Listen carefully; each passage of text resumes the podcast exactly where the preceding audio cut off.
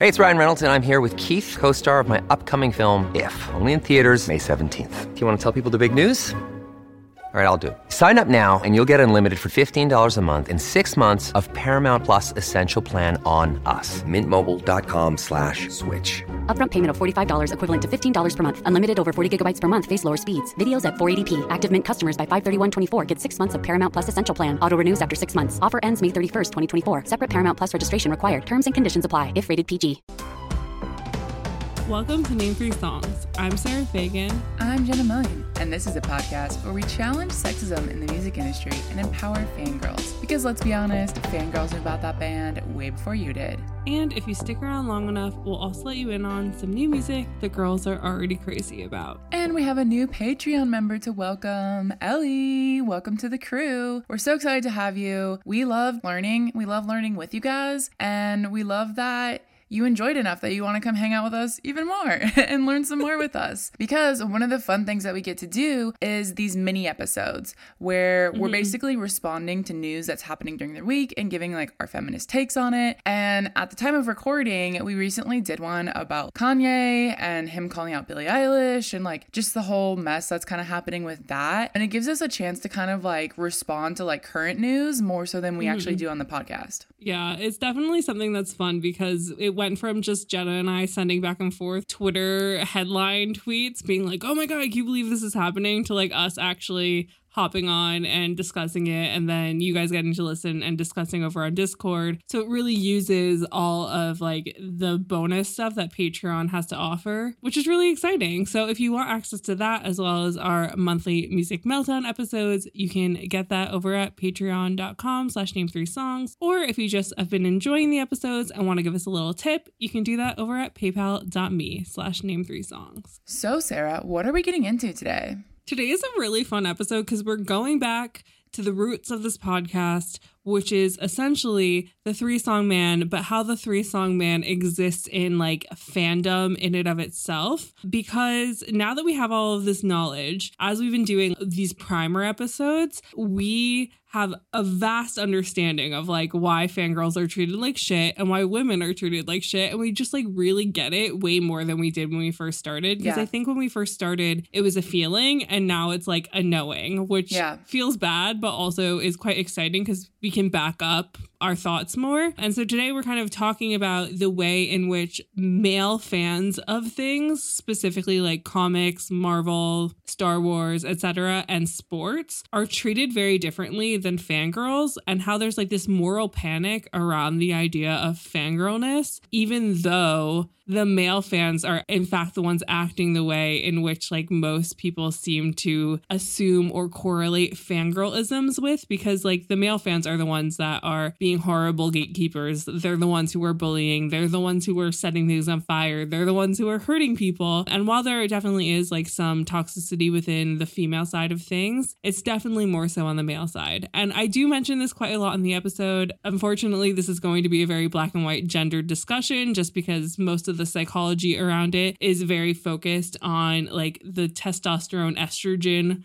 mindset of things. And as you all know, and as we are aware, gender is a spectrum, but unfortunately, when it comes to fangirlism, the world just doesn't want to see it that way yet. And spoiler alert, a lot of what we're talking about today also has to do with misogyny and toxic masculinity, because when does it not? But I think to your point earlier of us being able to have these conversations now is really fascinating mm-hmm. because it's like, you know, it's really easy to be like, misogyny is bad, toxic masculinity is bad, but like actually unpacking why those things are bad and like understanding why those things are bad are so important. And I think that's like what we can bring to the table now is as we have these deeper conversations conversations, because we have all this knowledge, we're able to connect the dots a lot more and things are starting to make a lot more sense. Like new thoughts are starting to be unlocked. It is so crazy. And I'm just like so excited that you guys are like on this journey with us because this episode, there's truly a lot to learn. Yeah, there really, really is. And because it is such like a deep seated topic and there's lots to cover. And even though we, I personally am a very big comic book sci fi kind of nerd. We thought it would be a good idea to have a guest on the podcast who has more experience, not only as a fan, but as a journalist in this spectrum of dealing with nerdy fans. So, Jenna, would you like to introduce everybody to our guest today? Today, we are talking to Lucy Ford, who's a freelance entertainment and culture writer with most of her experience in conducting interviews with the biggest names across film, TV, and movies. She's also an unashamed fangirl and professional meme maker. Hi, Lucy. Welcome to Name Three Songs. Thank you so much for joining us today.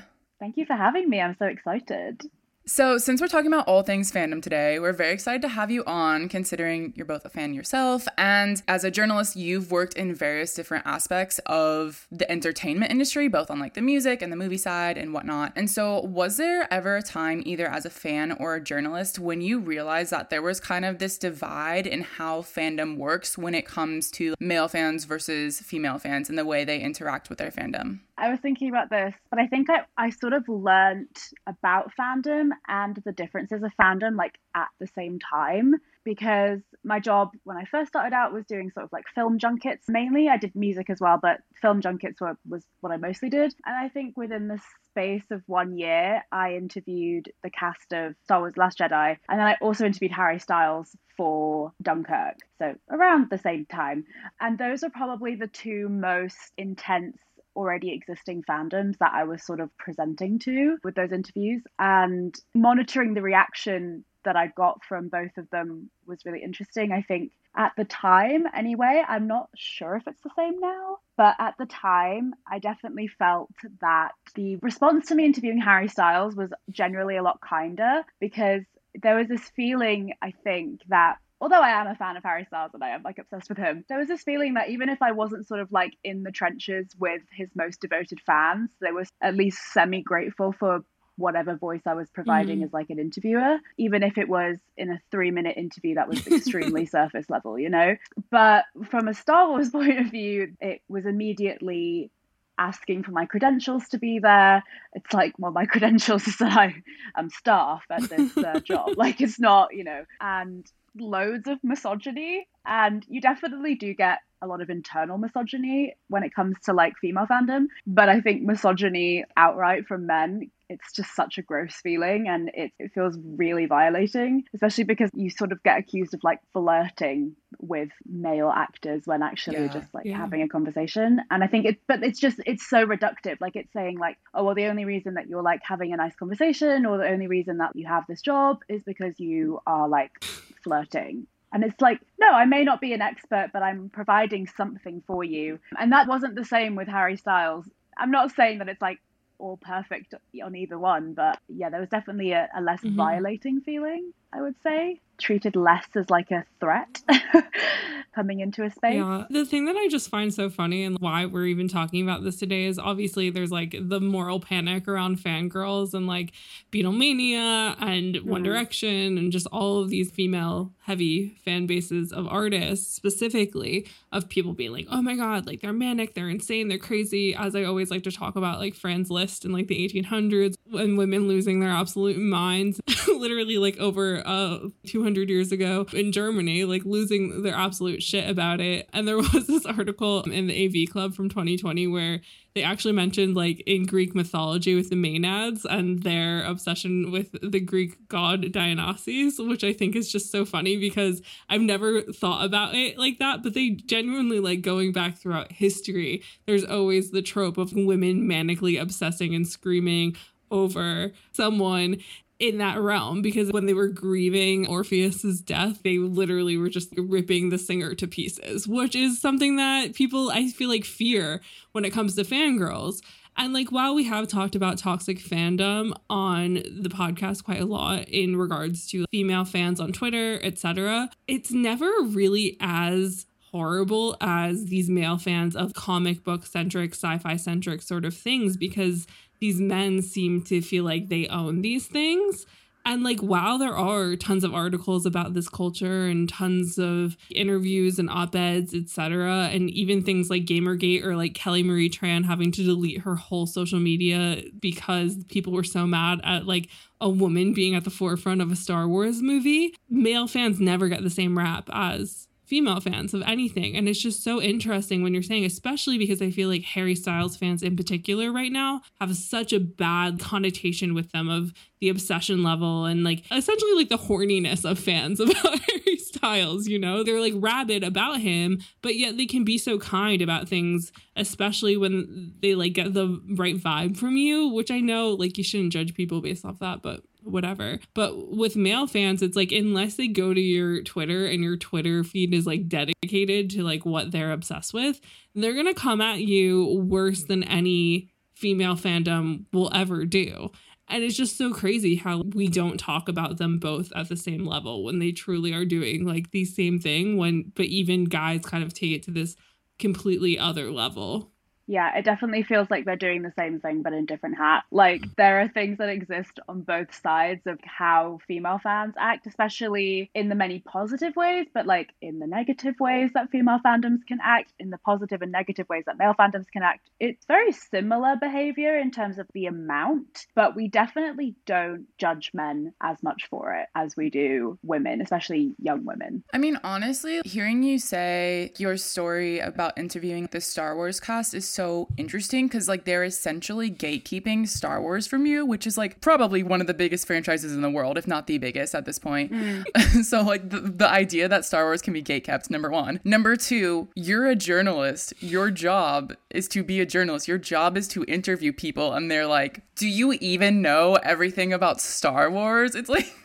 Your literal job title is to do this. It's so ridiculous. It's so funny, I think, when I mean, I definitely think there is so much place for like fans of something interviewing the product of something like that. It's like a very valuable thing, but it's not the only way that mm-hmm. interviewing mm-hmm. can exist. There's definitely lots that can be gained from all points of the fan spectrum coming in and asking questions because ultimately what you're doing is you're asking questions. If you're an expert, you already know the answers. So you do have to sort of come in with this thing of like, why should I care about this? Why should anyone go and pay and see your movie? Because that's ultimately what that job is, is telling people why they should pay to see something, if you already are there, like, I'm going to pay anyway, or projecting that sort of idea, you're just not really doing the job as it's supposed to, I guess. But there's like, yeah, it's just a, a really interesting anger. Lots of it stems from jealousy. I'm very aware of that, you know, it's a very privileged position to sit in a room with people's idols or people who are representing their idols in the case of like a franchise or a comic book thing. Um, lots of people don't actually understand how those situations even work in terms of timing and in terms of like the freedom you have to ask things in those situations. And I would never judge anyone for not knowing that. Like, why would they? But it just comes out in like a very immediately misogynistic way, which I think is a very interesting jump to go to immediately.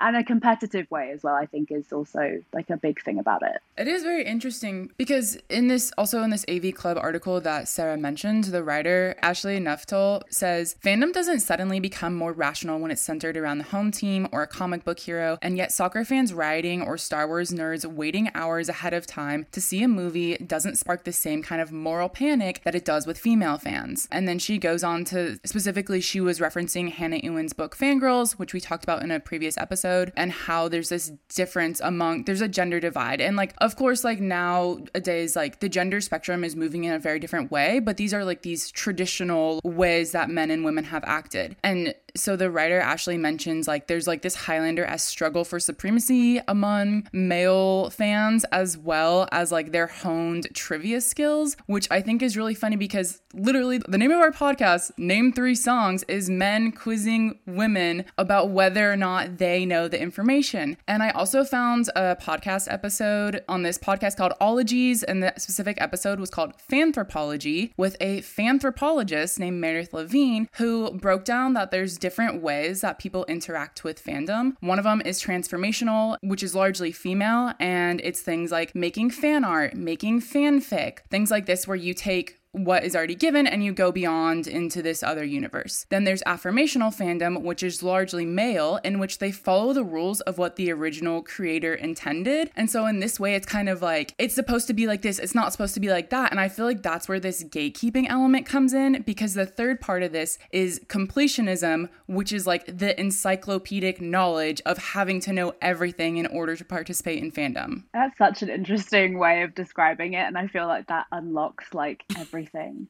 that Yeah. I think about it. Yeah. It really I was thinking actually, I because I read that article as well, the AV Club one, and I it kind of made me realize a few things. Kylie Jenner realizing stuff, but I think a big part of traditionally male fandoms versus traditionally female fandoms is that sort of loving something very loudly is quite a young thing to do. Like it's something that you learn growing up when you're first learning about your emotions. Is is you know how to love things loudly. Kids don't have a lot of shame when it comes to what they love, what they enjoy. You know, like they'll just talk. You know, if you've been around a child that like loves trucks, like they'll just tell you, and they Yeah. don't care that you don't care. But sort of that idea of preserving adolescence, I think when it comes to men is seen as almost sort of like noble or it's seen as sort of charming because it's like oh yeah of course like everyone deserves to sort of have this like inner child element to them like that's a nice thing to have and you know that's why something like a comic book fandom or sort of sports in that way because those are things that you learn when you're young a lot of time carrying that into adulthood i think mostly people think, oh, that's just like a nice hobby that they have. But when it comes to women, preserving adolescence is seen as like deluded or Yes. Embarrassing or hysterical. You know, this idea that you can like love like an idol, like a Harry Styles or, you know, an Ariana Grande is like it's seen as silly and it's seen as like, oh my God, Mhm. grow up. And I think they both are the same thing. It's just how we expect women to detach from the things that they enjoy and have a little bit of shame about them is very different. And on that note, about emotions, I think in sort of positive to this men argument, is that women are taught to be emotionally vulnerable very young. Yeah. We're very in tune with our emotions at a young age. And so we express our emotions a lot easier. That that is definitely an element of toxic masculinity. And so our relationship to fandom a lot of times is a very emotional one. And it's a space that many women especially come to from an emotional point of view. Men, I don't know whether they necessarily have that emotional upbringing to start with. So they come from a place of like competitiveness or a place of sort of anger or just sort of on the defense because loving things is like a very vulnerable thing to do. It's very open and like you're sharing a lot of yourself. So I think that the way that that manifests is very interesting, that sort of emotional vulnerability and it being a young thing to love something have, seeing that play out in older men is, I think, a very interesting part of the difference. Yeah.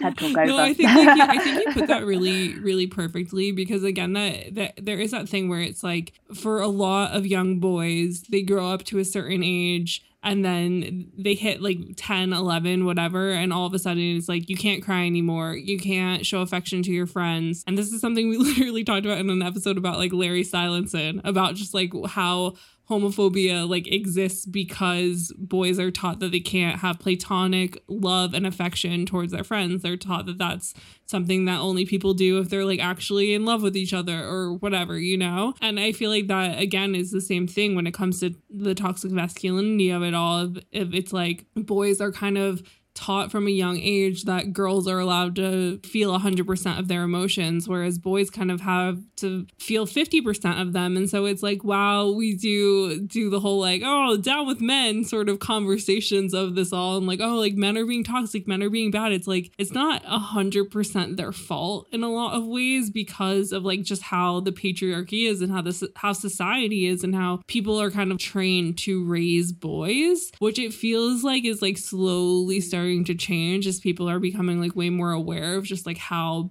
bad things are. But it, it's just interesting like how this all overlaps because again like when it when you look at fangirl culture like there's there's so much about it. There's so much going on here where girls have this the very intense emotional connection to these people that they're obsessed with. And it's frustrating when these things like feel so gendered but like psychologically speaking they kind of are which again is like that weird thing where you're like there's so many people who are like in this in between where it's like where do you fit into this conversation? And it's like psychology hasn't caught up to it yet unfortunately which is so frustrating when it comes to these things because obviously there are so many people who have grown up differently, have been raised differently than in that like very patriarchal sense, you know?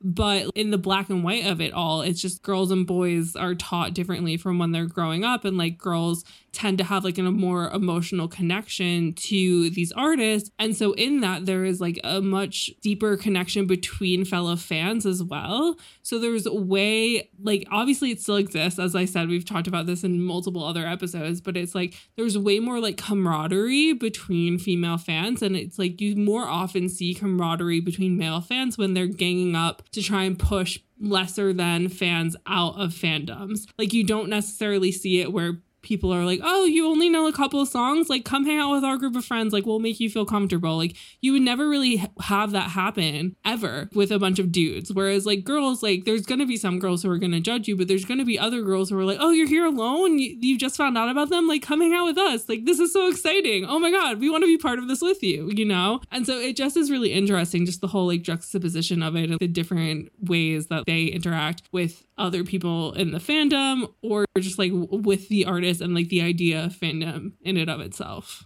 Yeah, I think it's also interesting that the sort of democratization of fandom in the sense of the internet and technology, meaning that everyone can technically get involved in fandom if they want to now. It's not dependent on your Yeah. location or your means. It's interesting that that has happened at the same time that sort of like geek culture has become the dominant force in pop culture. Yeah. Because sport has always been a physical place of fandom, you know, like it's a communal thing physically is sport. And that's why it's always been sort of a dominant fandom thing. But geek culture, the Star Wars, the Marvels, the comic books, etc., they were a very solitary interest, like a lot of current fandom Mhm. is. But now they're also the dominant force in pop culture. So you're sort of seeing these two things happening at the same time where people want a space somewhere, but maybe formerly isolated fandoms aren't used to letting that space in. And it also happens to be a fandom that is predominantly male as well. So it's like seven things happening and converging at once.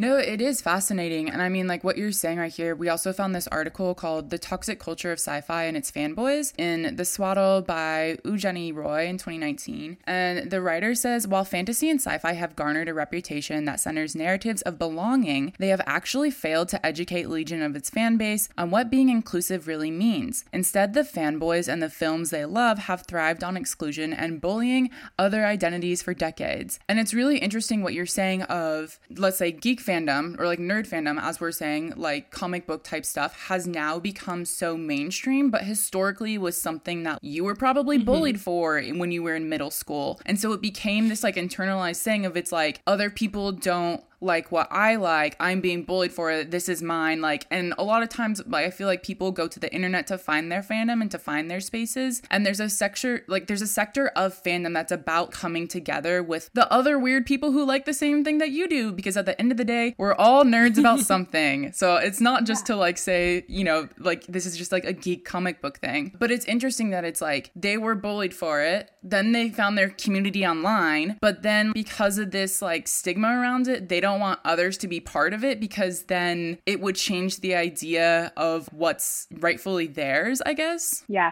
while also these franchises have like entirely monopolized movies. Yeah. Do you know what I mean? Like it's such a Yeah. crazy from the outset to be like gatekeeping a system that has entirely dismantled how the cinema system works. Like is very funny, but the psychology of it is just so far reaching. Yeah, it's just like it's so insane because also when you think of like comic books and these sorts of things, there are so many strong female superhero characters. Like you even villains, honestly, like Poison Ivy is a feminist icon, you know? Like you have like all of these characters that girls throughout time have been able to see themselves in in comics because girls have dads who share stuff with them or some like sometimes even their moms were into it and share it with them and you know? But it's like it's always that trope where you see these people making fun of things where it's like oh like a girl goes into a game shop and they're automatically given a quiz or whatever and it's like if a girl's buying something to do with like Dungeons and Dragons or something that's still like not very mainstream there's always that trope where somebody's going to be like are you sure you know what you're buying? Like do you really know what's going on on here or whatever. And I just think it's so entertaining to some degree, just because it's kind of painful for it to be anything other than entertaining to watch the demise of these cultures because people are so used to being made fun of for one thing or another. And they're like, instead of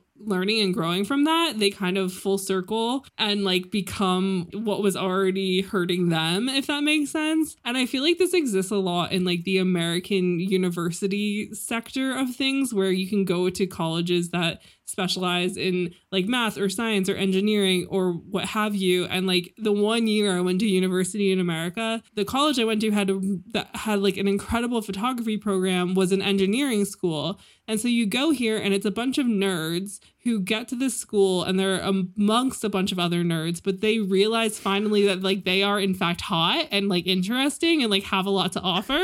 And therefore they become chads. Like they went from being very nice no. guys to becoming like the worst asshole ever, gaslighting, gatekeeping, girl bossing, everything, you know, like just being like the absolute worst level of man because they have the trauma of being bullied, they have the trauma of being turned down, and now they're somewhere where they're amongst a bunch of other nerds of something or another because it's a school that's good at arts and engineering. So, like, what are you going to expect out of that group of humans? And then those dudes are assholes. And it's the same thing when it comes to something like sci fi or whatever. It's like, there's not only one gender. Like, you're not going to be able to gatekeep this forever. You're not going to be able to keep this forever. And also, people are boring. So, we're going to have to pull movies out of pre existing things, as we've seen with like how well received the Marvel Cinematic Universe was when like they literally brought like five of the least important Marvel comic book characters to the screen. And now everybody's like, oh my God, Iron Man's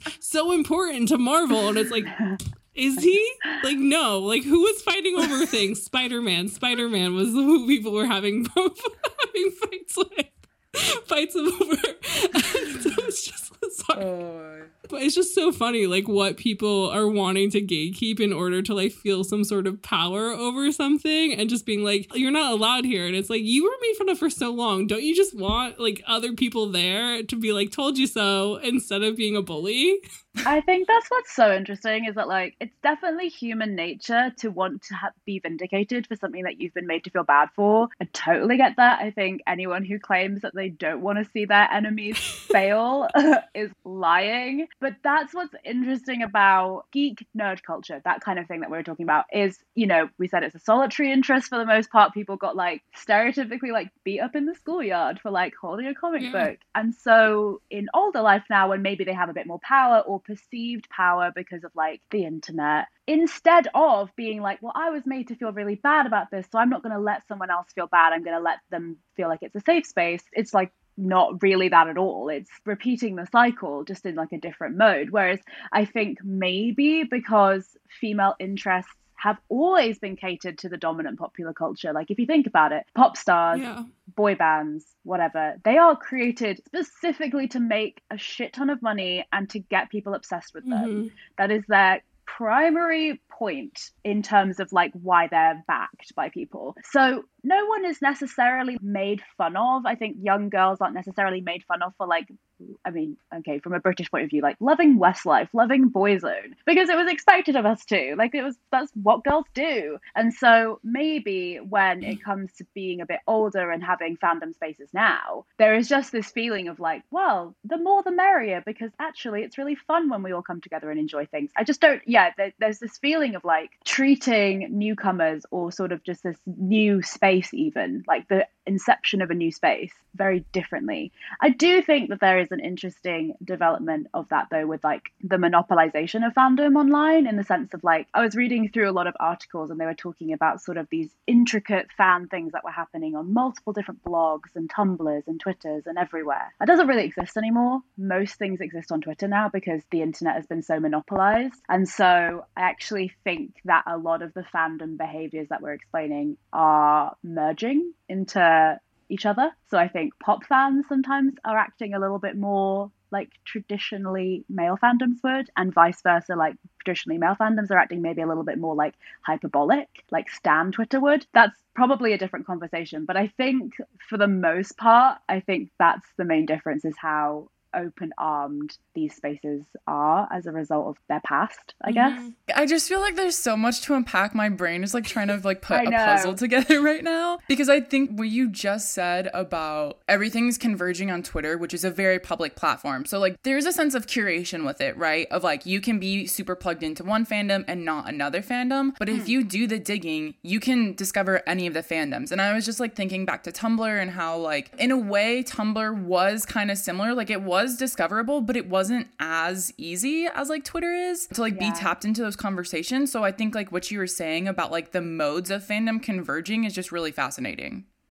Look, Bumble knows you're exhausted by dating.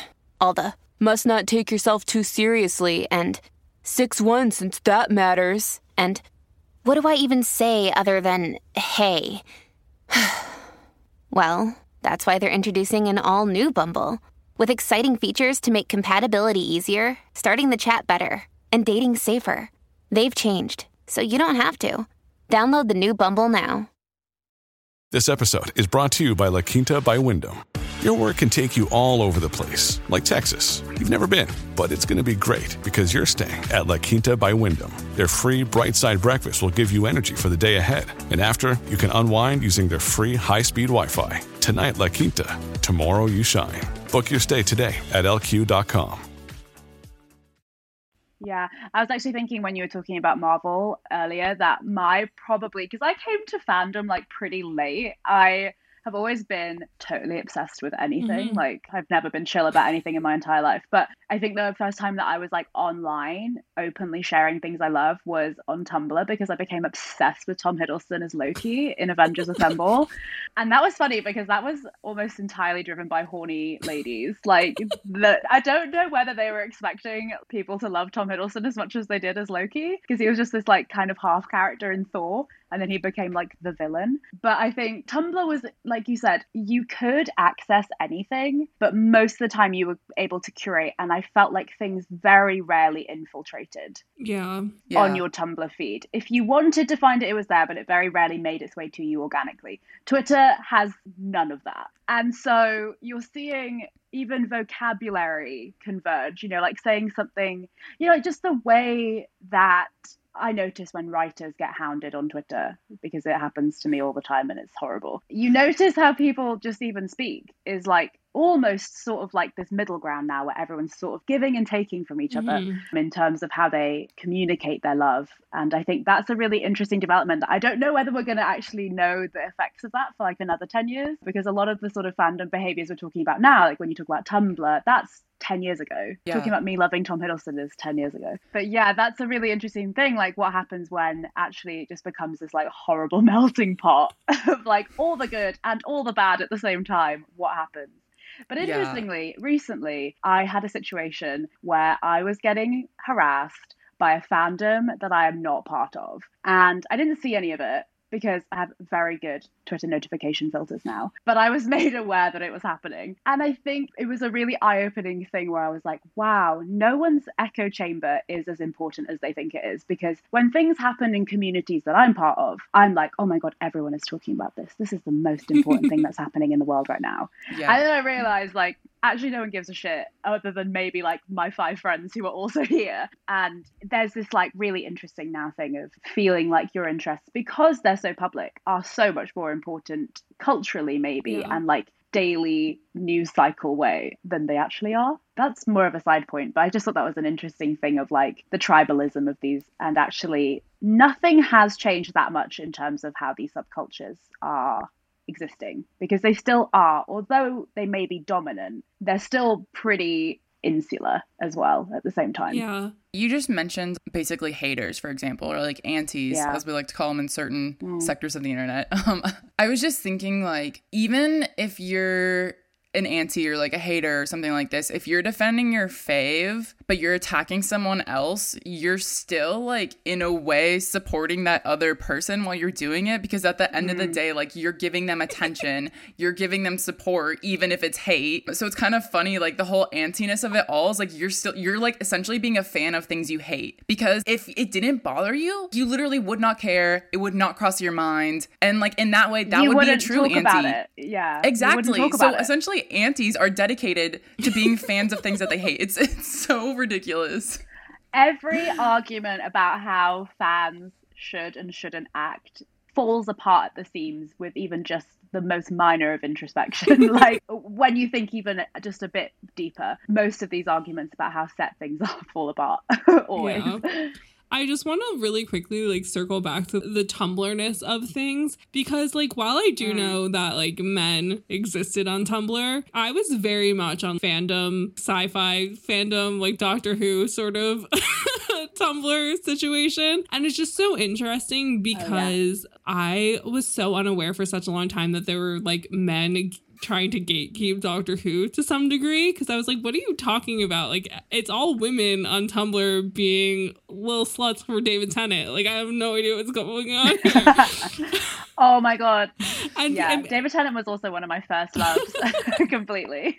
but people would get so up in arms and it was so funny because a lot of the discourse around that from like the female perspective was always just like oh you only like this doctor because you're attracted to him or like oh he's your favorite because you like want to run away with him around around the universe, what have you. And it was always kind of like jokey, like nobody was ever that mean about it. But then I would see things on Twitter about Doctor Who, and people would be like, "Oh, you only started watching this because you think Matt Smith's hot because he's the youngest person who's the Doctor." And I'm like, Matt Smith has no eyebrows and is shaped like a spoon. Like he's a handsome man, but his fa- he's shaped like a spoon.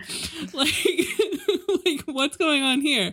But I feel like that's always also like this that thing is it's like rationally i feel like in these guys minds like in the nerd culture mind it's like when things become so mainstream it's hard to continually rationalize like your anger towards people who you quote unquote don't want or like don't expect to be fans of things to be fans of things even though they existed prior to them being mainstream in the pop culture zeitgeist sort of things. But because of that there still is again like it always comes back to the misogyny of it all where if you see a girl in there, even though Doctor Who's been rebooted for years, or even though Marvel's been around for over a decade now, it's still always like, oh, you only like this because Chris Evans is hot. Oh, you only like this because like Tom Hiddleston rolls up his sleeves like we know girls like, or like whatever nonsense thing that they're clinging on to that they heard about on like a podcast or on a TikTok or whatever. And it's just such a crazy thing when the battle is so weak that the only thing in your arsenal is to whip out misogyny and be like, here we go. Like, this is my weapon of choice to come at you for like me not believing that you belong here because I'm trying to gatekeep this thing from you, even though my grandma also watches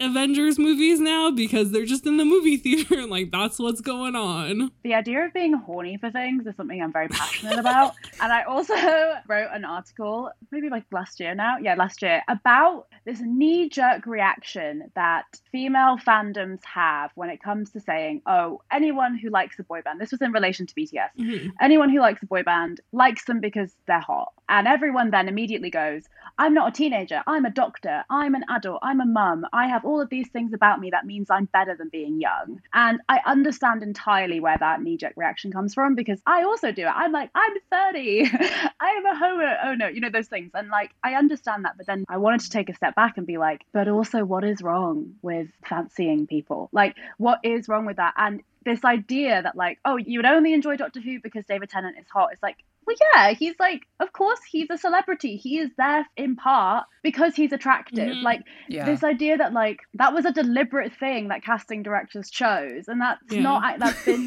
the same for all of pop culture since the history of the talkies and the like the silent films. You know what I mean? And I think again, it sort of feeds into that anti-fan thing where it's like, oh, maybe I was interested in BTS because I thought like this one guy was really hot. I'm not sticking around because I think someone's hot. I could go buy like a fireman's calendar if I just cared about someone being hot.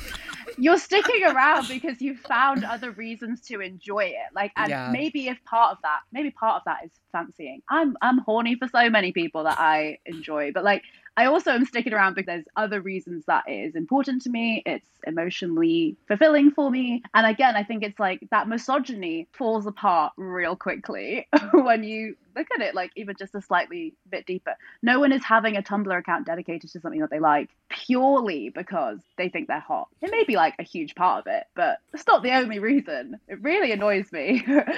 No, I honestly love this. And it, okay, so bringing everything back to the music side of things. So we talk Yeah. about like male fandom, like predominantly being like a sci fi thing, but like obviously we have huge male fandoms within music as well. And like historically, it feels like a lot of like rock, a lot of hip hop, where they're always trying to gatekeep, like, can you even name three songs? Do you even know anything about rock and roll history? Like all of this stuff, where male fans within music are always obsessed with men, essentially, and rarely obsessed with female pop stars or female anybody, whatever. And a lot of it has to do with the idea that they could only find that person hot. And if it was anything beyond that, it would be considered gay. They'd be like, like if you're a man and you're like a huge fan of Lady Gaga, it's like, well, you must be gay, like obviously, right? And so I was trying to like figure out, and you guys talked earlier about toxic masculinity coming into all this and like men not being allowed to like be in touch with their emotions. But I feel like,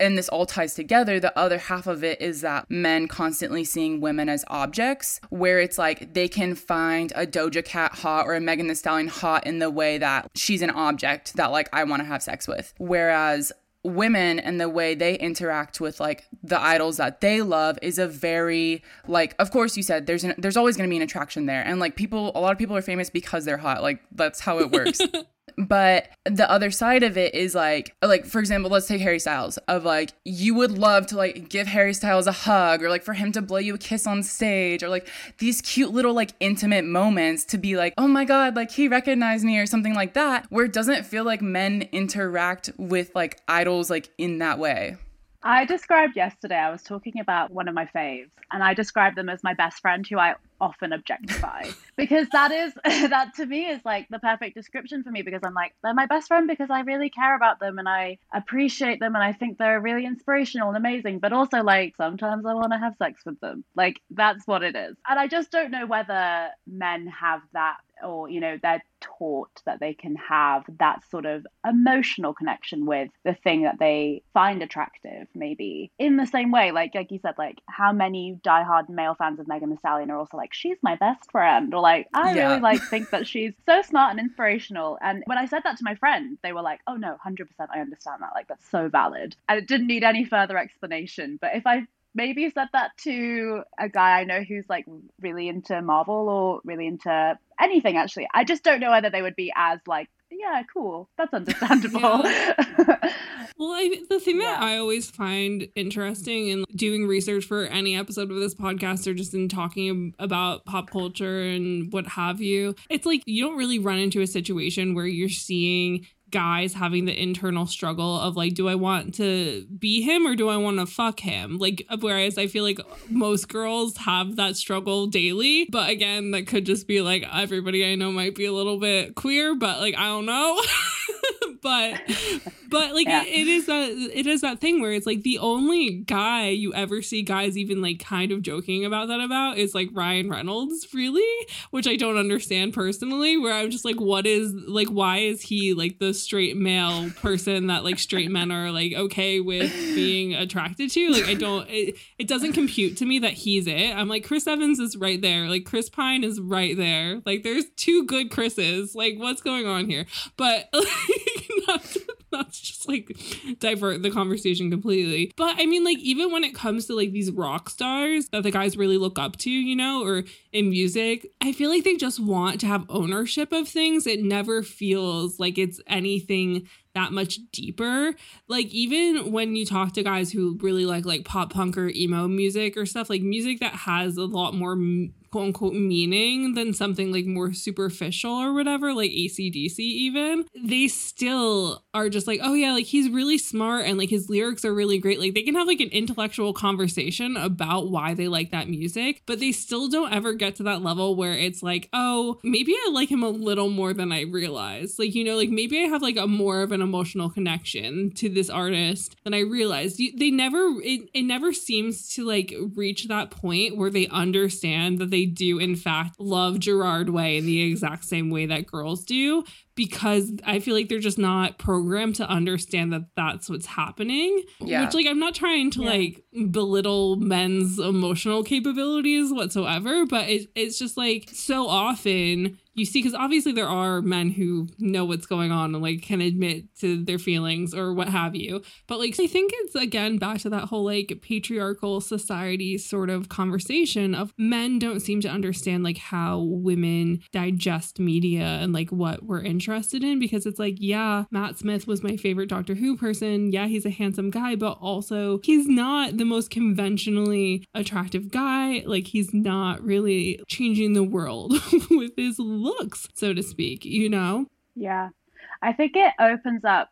This is quite a complicated thing to ever talk about, but this idea of the male and female gaze, like when you mentioned Ryan Reynolds, I think is a really interesting in terms of the female and male gaze, because I think a huge part of generalizing here, men's confusion at things that they like also being loved by women is is their general misunderstanding of what the female gaze is. Because Yeah.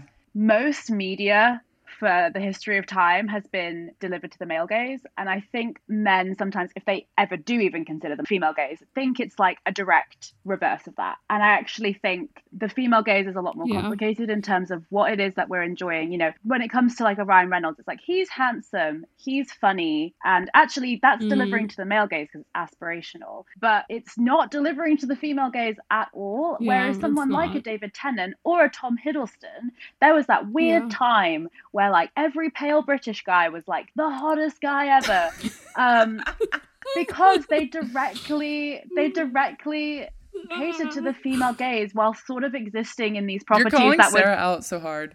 oh i'm also calling me out like it was tom hiddleston benedict cumberbatch um, we're having a renaissance of it now with andrew garfield which i'm Yeah. loving but i thought it was this interesting thing especially with like the tom hiddleston which was the start for me was this thing that was delivering to the female gaze that i think most people thought was nestled into something that was made for the male gaze it was nestled into a Mm. marvel everyone thought that everyone would love chris hemsworth because he's hot and he's hench sure people do but there was this weird guy that was so intriguing to the female gaze because it's just different. Like it's always has been different. And I just don't think it's considered necessarily. So then people are like, oh, well, you're not even a real fan because, like, you don't, whatever. Like, why are you even here? And it's like, why do you think I'm here? Like, this is catering to me in ways that you're not seeing. Similar thing with Adam Driver, also, I think, to bring it back round to Star Wars, is he's delivering to the female gaze in many ways. I think it's just a real misunderstanding of what those things actually mean and how they manifest, to be honest. Oh yeah, like a hundred percent, and like that's the thing that's just like so funny is like they just don't understand like what women want and like what we're interested in, and they, Always. they're not open to be fi- like finding out about what all this is. And like they don't really have the understanding of like what we were talking about before of being like oh like my son my child must protect at all costs. Like my best friend my buddy i love you so much but also at the same time like maybe sometimes i'm attracted to you. And like they don't really get it because it's like we're so emotionally connected to these artists that we love and because of that like we have so many different feelings towards them and again it's like we might find them attractive we might be attracted to them but like nine times out of ten like the response to seeing these people or being around them is like wanting to protect them at all costs rather than anything else which like i don't really think men fully understand you know Yeah. He's my best friend who I objectify. This is so fascinating because I think this just connected some dots for me in that we did an episode specifically about women over sexualizing themselves versus empowering themselves and like what is the difference. And the difference is that that conversation entirely runs from the male gaze of women are constantly over sexualizing themselves because all they are to us are sexual objects. Whereas you know what you're saying with the female gaze here is it's like yeah maybe i like was interested because this person was attractive but then i got into it because of this and this and this and these are all the reasons i stuck around. Mm. And like on on the reverse side it, men are like lacking those further things of they just see it as surface level they just see it as this woman is sexualizing herself and i think she's hot and then that's the end of the conversation for them. Yeah yeah, it's delivering what was on the tin. Do you know what I mean? like you get a hot girl in a movie and they're hot and that's it. Yeah. Like that's what they were there intending to do and they did it. So it almost doesn't require any further surface level introspection. It's there if you want to do it, but it doesn't necessarily open itself up to that. Yeah. And I think that's an interesting thing. Whereas I think women, again, I think maybe because of the fact that we're a little bit more emotionally available, because these leaps in finding things that we like maybe aren't as big, because it's just like how we've been brought up to sort of perceive the world, Mm. we make those jumps almost immediately. You know, it's like, oh, I enjoyed this thing. How can I like it more? Yeah. And what can I find in it more for me? That's just less of a logic jump, I think, for how women grow up. I think that is part of it too. Well, I think like to tie it back all into the music of it all, you know, like it always comes back to again the gatekeeping of it all, the like not understanding of it all, the like I need to control this narrative and these girls are only here because they maybe want to fuck this person when like again there's so many levels to it and that's not the, the, like it's just not always the case and i just think it's like again like very black and white viewpoint of things but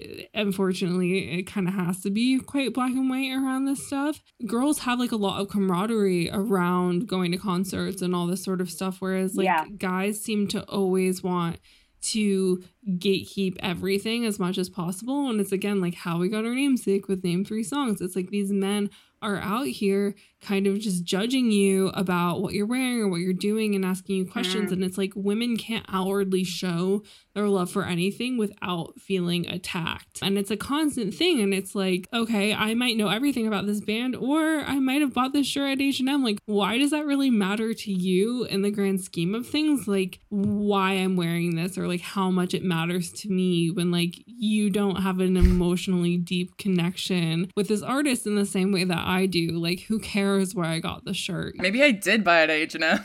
So it was what? there for me to buy. I Yeah. wonder. I mean, I don't have any. I don't have any backing for this. It just made me wonder whether there is an element of feeling like your interest needs to be of use, and the best way to be of use is to know lots about it, to be an expert, and that of course exists. Like I, I do see that a lot in female fandom. This idea of wanting to be an expert, but it definitely is. I don't know whether it's like a societal thing of if you're dedicating time to something, it has to be useful and it has to be for a reason. And the best way to have that be a reason is to like make people be impressed by how much you know instead of just feeling things because feelings don't have a use but they're valuable and maybe that's a difference as well. Okay, so what you're saying right now perfectly aligns with this literally horrendous podcast I had the misfortune of listening to 20 minutes worth of. It's like a Spotify exclusive podcast. It's by these two dudes who like give dating advice to men. And the reason that I watched it is because there was like this woman who came on the podcast as a guest who was like very like you could tell she was about to like call them out on their bullshit. And she was just like not having any of it. So I was like I wanted to hear what she was saying. And the reason I had the misfortune of all of this is because it was actually just horrendous all of their takes. They were essentially being like at the end of the day, what men want out of a relationship is sex, and what women want out of a relationship is resources, i.e., like money or a house or whatever. And then they were going on to say, like, men, their worth in society is their job, is what they can provide, is their mm. knowledge, their experience, because women don't date down as in like women don't date like lower than their like economic status but men will and so what you're saying with the fandom of is like they feel like they have to know the information because that's the only way it's seen as valuable is like having this expert level skill of some sort of like being Having able a to use. provide things even if that use does like what use Mhm. is there in knowing everything about Star Wars? There's not really, but there's this like fake idea that it's useful because Yeah. you know everything. Like, why would you dedicate so much time if it wasn't useful? And it's like, well, maybe explore a bit more that you're just feeling things, you know? I mean, I've always said, and I think it's the thing that's commonly said, is that fandom mirrors society. So the way that fandoms behave, the way that people treat each other, it's not a utopia and it's not a dystopia. It's almost Mm. exactly mirroring society. You have cliques, you have people who are marginalized, everything exists. And so it's not surprising that sort of like traditional gender dichotomies exist also in those spaces too, you know? Yeah, and like the other part of it too is like they were talking about it in such a way where like emotion was not even part of the conversation. Like wanting Yeah. to strive for something larger than yourself to like for that community aspect was not even part of the conversation. Whereas women are like, I want to build a life with someone, stuff like that. And of course, this is a very like rudimental conversation, like blanket statements. But applying it to fandom, it's like the same thing. It's like they they don't think about it in like the emotional connection aspect of it. Yeah, and I think for me anyway, and I think for most of the women I know who are in fandom, the community aspect, like, ultimately is the thing that keeps them there and it is the driving force. I can love something a lot, and I do love lots of things, but I'm not necessarily as emotionally invested in the things that I don't have a community with. And so I have a, you know, a select few fandoms that I would say that I have friendships in and like people I could go to concerts with that I met online and those kind of things. And that to me is the difference between like loving something in a fandom is sort of like having that community aspect to it. Like that's just the real differentiation for me. And I don't know I don't know whether that's the same with male fandoms as well. I know that it can be communal and it can of course it is literally a community, but I just I don't, I don't know whether people get that same sort of like community emotional fulfillment from it in the same way that I think most music and predominantly pop fans I know get. It's just like it's it's hard to think that there could be as much of a community feel within male fandom, specifically just because they do get so closed-minded about things and they are so quick to like discredit people and kind of turn people away from the fandom. And I feel like that correlates so much with like this idea of nerds who were treated like others, shoved in lockers, whatever. And now the thing that they love and adore is part of the mass media consumption of things. And so they like don't really know how to share or be like that. And so it all goes full circle. And rather than like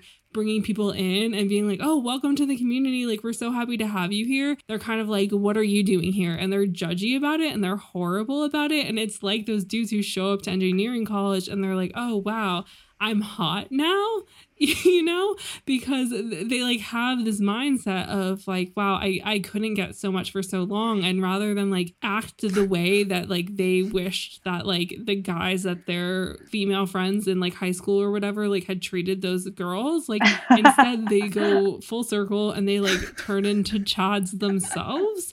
And so then they're just like horrible people all around.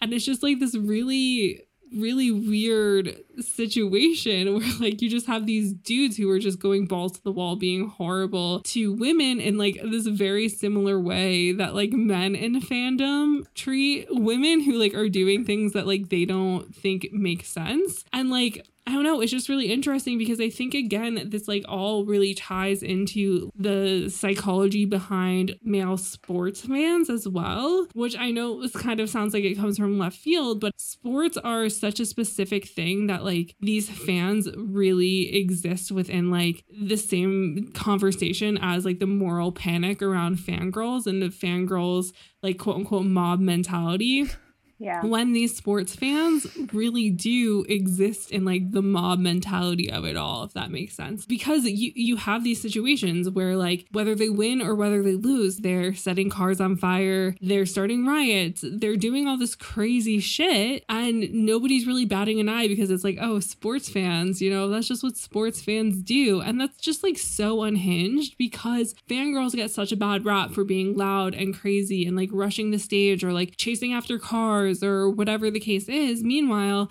these male sports fans completely lose their shit and they crave violence. And like we talked about this, like I said earlier in a previous episode, just about like the human draw to like violence and drama. And it, like it's just like that, that like animal instinct within us, like the human nature of it all. And these men really just cling to that when it comes to sports and the environment around being a sports fan. And it's just so interesting that like fangirls kind of get treated in the media the way that I feel like sports fans should get treated because sports fans are actually following in the footsteps of mob mentality. They're actually causing issue and causing pain to people around them. And yeah, it's just like a crazy thing where it's like girls are seen as crazy for loving something a lot and being loud about it. Meanwhile, these men also love something a lot and are being loud about it, but they're also being violent about it on top of everything else. I think it's interesting. I don't know if it's the same in America, but we call it like football hooliganism. And it's almost like they've created a new term for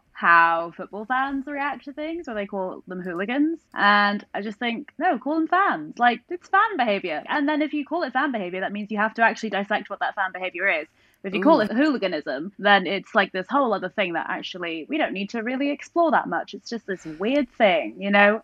So, going off of the whole sports thing, the podcast that I mentioned earlier, they talked about how when it comes to sports fans, a lot of it is inherited because either you grew up watching it with your family, your parents were fans of it, Yeah. and a lot of it is tied to like your hometown and like your sense of belonging within your community. But sports fans don't consider themselves part of fandom. And I think that makes a lot of sense with what you just said of like if sports fans started considering themselves fandom, there would be, as you're mm-hmm. saying, like there would be a whole conversation about what they're allowed and not allowed to do because they're criticizing fangirls for behaviors that they're like, oh, we're not like that. But they they are a fandom. At the end of the day, they are a fandom. Mm. No, it's so interesting. And like, it means that because they're so extreme, they take themselves off the table. So then, what's the second most extreme?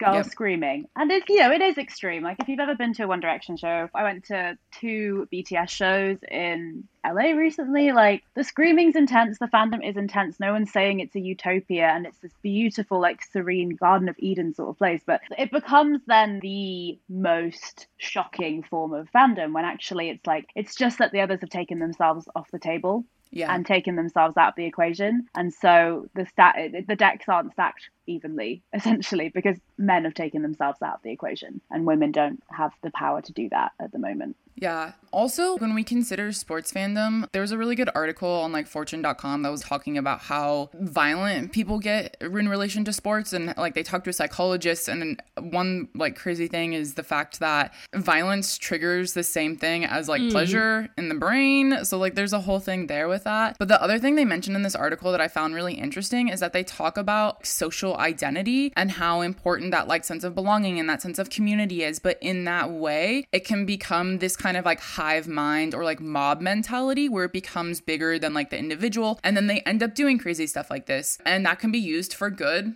or for bad. Like we see a lot of fandoms like rallying together and supporting like philanthropic causes and like raising money and stuff like that. And like they know what their morals are, they know what they stand hmm. for based on what their idol or community or whatever has outlined. But I feel like mob mentality can become really dangerous because like we were just talking about like earlier with sci-fi fandom about how like it's so gatekeeping to the point where like anyone who doesn't look the same way as you, is not the same gender as you, whatever, like isn't allowed in. And I feel like there's a maybe a very extreme, but a hmm. percentage of this that offshoots into like the incel culture of it all, where it becomes too much of a hive mind, where if you're not allowing other people into your community, it's just reinforcing these ideas. And as you said, like male fandoms have no problem being super misogynistic and no one's calling them out on it. And then like that's why I feel like it's a very slippery slope into being an incel. no, it's. I think. I mean, we should have this conversation again in ten years, guys, because I have noticed. Again, it's going back to what I said earlier about how all of the fandom behaviors are converging at the moment. Because I do think that hive mind mentality is also now existing in in music fandom and Yeah. like pop music fandom, especially. Like you will, there will all of a sudden out of nowhere be these sort of Mm. pre-agreed morals that can change on a dime. They can change without you knowing, and all of a sudden, an opinion you had last week is now totally wrong. yeah. And I think it's just uh, another interesting example of fandom behaviors monopolizing and basically just like creating this this big ball of behaviors that no one really knows how to differentiate at this point. And I think it's just going to get worse than that from now on. well, it's also interesting, like what you're saying, because a lot of times, predominantly journalists, but I would say like any celebrity that happens to like bring up a fandom in the wrong way, are at the mm. front of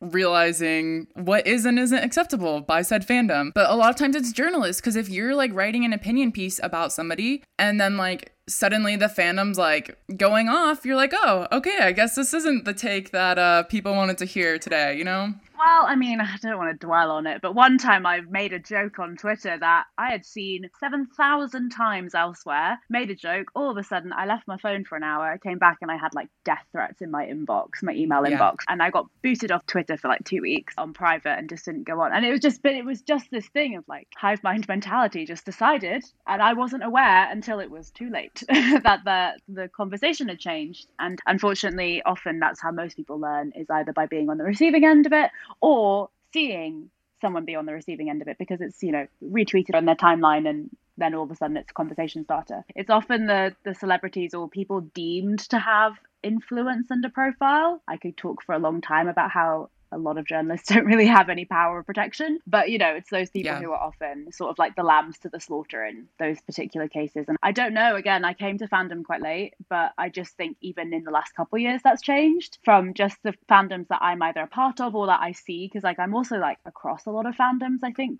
for the most part i may not be as like clued into them but like i feel like i am aware of their various behaviors. It's definitely something that i'm seeing a lot more. So i don't know whether these conversations about like ma- male and female fandoms will like exist in 10 years time. Like who knows i really don't know. I think that's a really interesting point, but I think that unfortunately, as long as sports exist, we're always going to have the male and female fan conversation of it all because men are so strongly tied to sports and that's like their thing where they truly exist in like that fandom, you know, crazed mentality that people tend to correlate with fangirls because I mean, like, you see these men acting out because they don't know what else to do. And it's kind of this weird scenario where, like, they kind of want to entice violence. They want violence to be happening. Like, they're in the crowd yelling at their favorite players when they screw up, being like, oh, like, we gotta kick his ass. Like, we're gonna kill him. Or, like, if the umpire messes up, they're threatening him and screaming at him and heckling him, you know? And so there was this other really interesting article in WBUR.org by Leonard L. Glass in 2014 called The Psychology of Violence in Sports on the Field and in the Stands. And what he writes in this article is studies have shown that violence in the game, particularly if perceived as unfair, increases the likelihood of violent acts by spectators. Fan violence is further magnified by strong identification with the team, underlying racial and ethnic tensions, social alienation, alcohol consumption, and predominance of young men in the crowd, which I think is something that's quite interesting because, like, number one, you don't ever see like girl fans at concerts doing something like this. But when it comes to sports, it's like win or lose, these men are rioting in the streets. Like they're setting cars on fire, they're having mobs, they're doing what the conservatives were claiming people were doing when they were peacefully protesting during like the Black Lives Matter protests in America and all over the world the other summer, you know? And it's just really honestly scary, like how much these men crave violence in these sports that if they even get a little bit of it or if there's anything that they don't agree with, it just completely sends them into a tailspin. Like in England, the amount of domestic violence cases rise so much after people's teams lose, you know? And it's the same sort of situation of like when you guys lost the World Cup tournament and these men went from supporting the three young black boys on the team to literally trying to hate crime them and actually hate criming just any black person that like slightly resemble these football players. And it's just like this unhinged thing that you would never see in any other environment because it's like, yeah, there's been really shitty stuff that's happened in like the quote unquote geek nerd sort of thing with again like Kelly Marie Tran and Gamergate and all these sorts of situations where women feel like they can't be themselves in the quote unquote nerd community or whatever you want to call it. But they're not inciting violence in the same way. Like, could you imagine like at a Comic Con, like the same violence that's happening like after a sports team loses and people are setting cars on fire and like pulling stop signs out of the ground and like throwing traffic cones into shop windows? That would be so ridiculous. And it's just like this this crazy thing that just somehow is acceptable and like is never talked about in the same way as girls screaming and crying over One Direction or Harry Styles or the Beatles. No, it's super interesting. I mean, when will we ever get like a pop fan violent streak at any point? Who knows if like that will translate to stadium concerts? I mean, I can't see a world where it will, but I wonder if there would be, you know, the same sort of like apologist nature for it.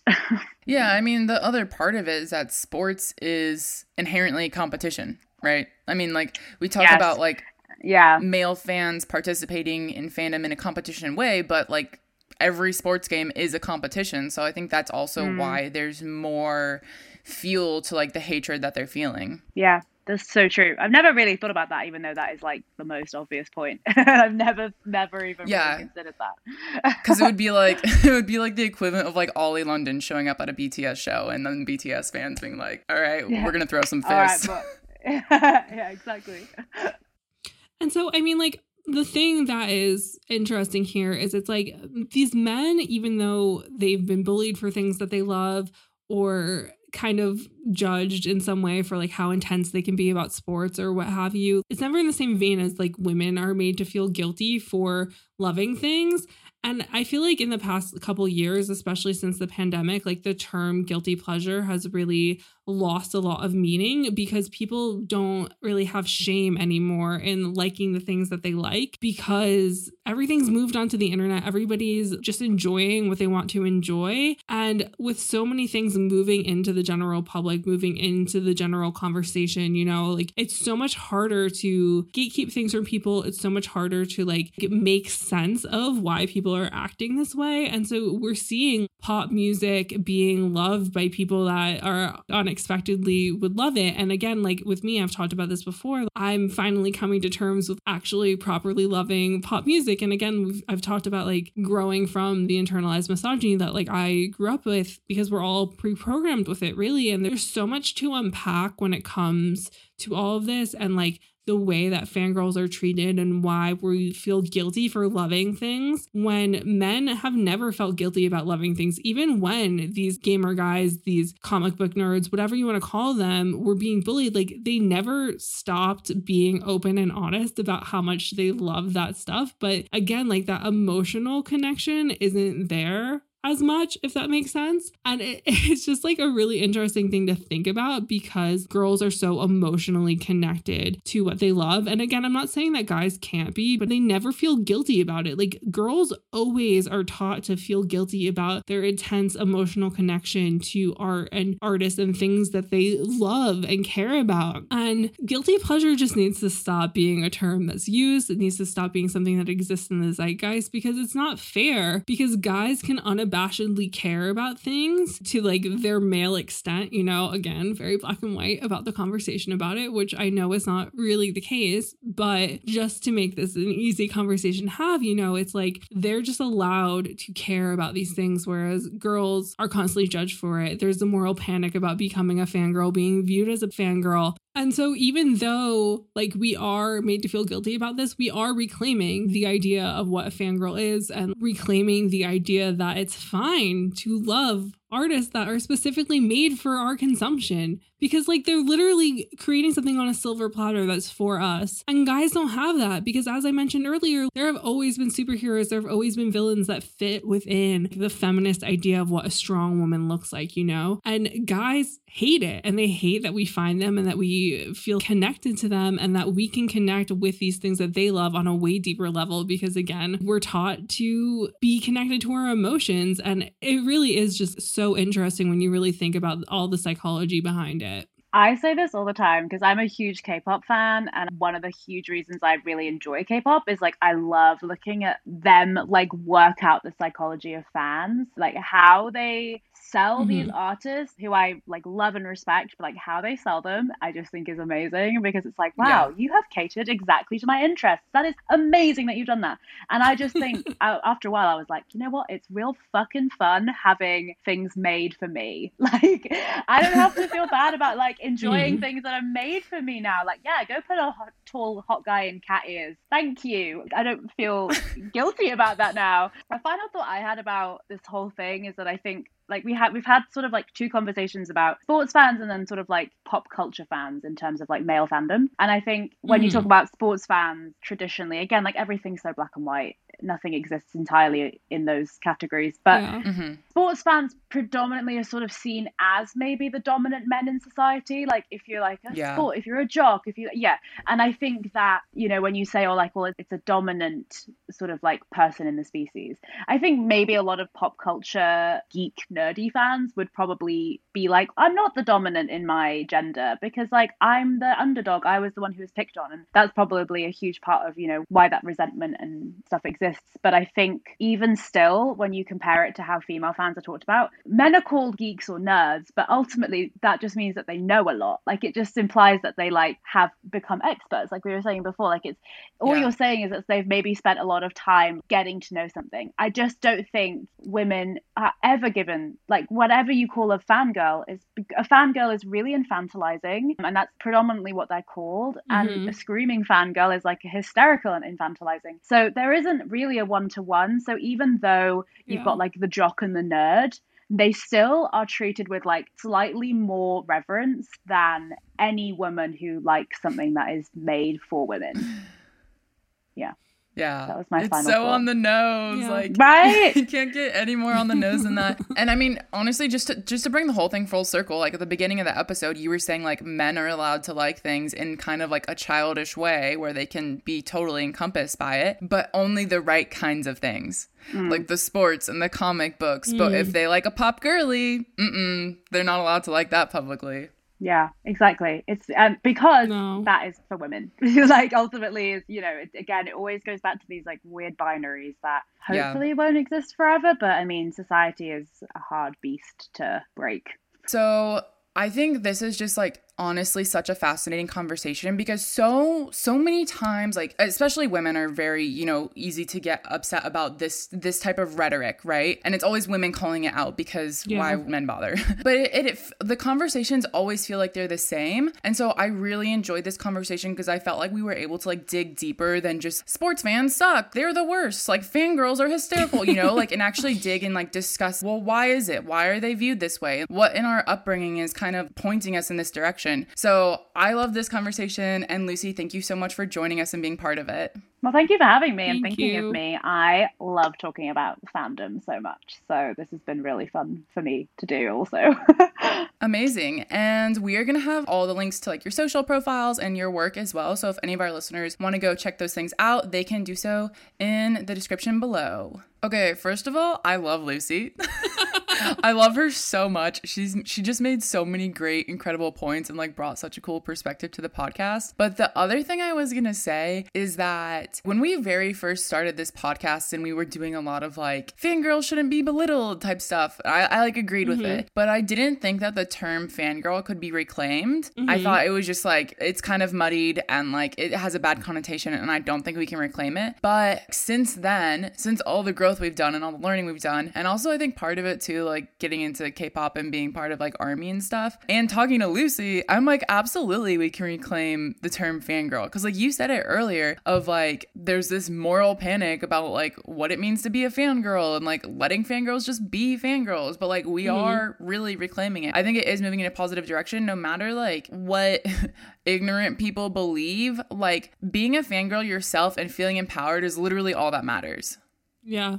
Yeah, a hundred percent. And I think that that's really what it's all about. And I feel like the more we try and separate the like infantilizing connotations that Lucy was talking about earlier to like how being a fangirl genuinely makes people feel, like I think that that will also stop more adults in fandom from being like, oh, but I'm a mom. Oh, but I'm this. Like, don't call me a fangirl. Because I think that, again, it's that like internalized misogyny that we don't realize we have, but also the like not wanting to be correlated with the trope of like young screaming girl who's like too stupid to understand what her emotions are, because that's not really what being a fangirl is about. And I feel like, unfortunately, in some fan spaces, like people might not have ever been a fangirl before until they were older, specifically like when we've heard about K pop stuff. And so I think Yeah. that there has never been a positive connotation whatsoever to them about being a fangirl because they've Yeah. only heard about it in practice because it is a relatively newer terminology for like the crazed female fan idea of things. But yeah, so I think it is really interesting. And I think also on top of that, the thing that I really realize is I think that this is one of the more important episodes that you guys send to your male friends and Yes. like your your your like Yes. compatriots, like the people that you think or feel are on your side of this discussion. If they're ever going to listen to a Name Three Songs episode, I think it should be this one because if to you they do feel like they're on your side of this discussion, hearing this perspective, hearing this discussion, and like being able to bring that into the conversations that they're having with their male friends, I think will really really help push the conversation forward. Yeah, I it's just so wild to hear you say that because like I was thinking the exact same thing of it's like the people who need to be hearing this are the people who are probably not listening to our podcast but should be because being able to think critically about the other side, think critically about like how things exist and why women get so upset about how things are unfair when like a man might be like it's not that unfair like what are you talking about? They need this perspective. Like they Yeah. need to understand the other side of it and even just be open to hearing it. That might flip a switch in their brain and they might, you know, like you said, start to change their behaviors with their own male friends. Yeah. yeah. A million percent. And that's what's so important is it's like we've said so many times that really a lot most of what we're trying to do with this podcast is never really going to be able to happen unless people on the other side of the table listen and like will sit down and be willing to have us be heard. And I really I really do believe that this conversation could start a bigger discussion and like a snowball effect to some degree. Because not to like toot our own horn, but I feel like we did a pretty good job explaining everything and looking into the psychology about it. I literally hacked a website to read an article for you guys. As always, we are so grateful for you guys learning along with us and we would love to hear like your thoughts on all of this cuz I feel like we really unpacked a lot today. Yeah, definitely. So if you guys do have any thoughts or feelings about this episode or just like any personal experiences with fanboys and the negative side of them being like, you can't like Marvel when literally every single human on earth at this point probably likes Marvel to some extent, hit us up in the DMs. We are at Name Three Songs on Instagram or Twitter, or you can go watch me have meltdowns on TikTok as well. Or if you have any personal beef or you love anything we said, you can come chat with us. I'm at Sarah underscore Fagan and Jenna is at Jenna underscore million. So until next time, never let anyone make you feel bad about your favorite band. And remember, you're never too cool to listen to every boy band you've ever loved. Don't forget to subscribe to keep updated on when new episodes come out and leave us a five star review. They really help. If you want to find out more about any of the sources we referenced in this episode, you can visit name3songs.com.